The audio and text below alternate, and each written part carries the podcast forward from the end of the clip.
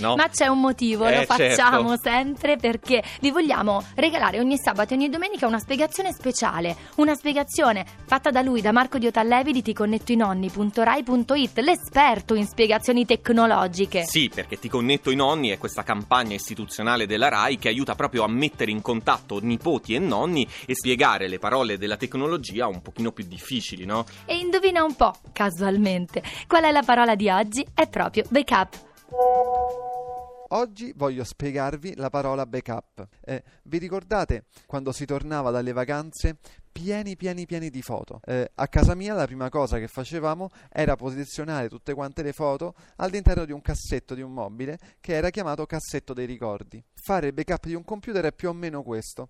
È il modo più utile per conservare documenti importanti come foto, video o lettere. Un saluto da Marco di Connetto i Nonni e ciao nonna! Podcast 2 di radio2.rai.it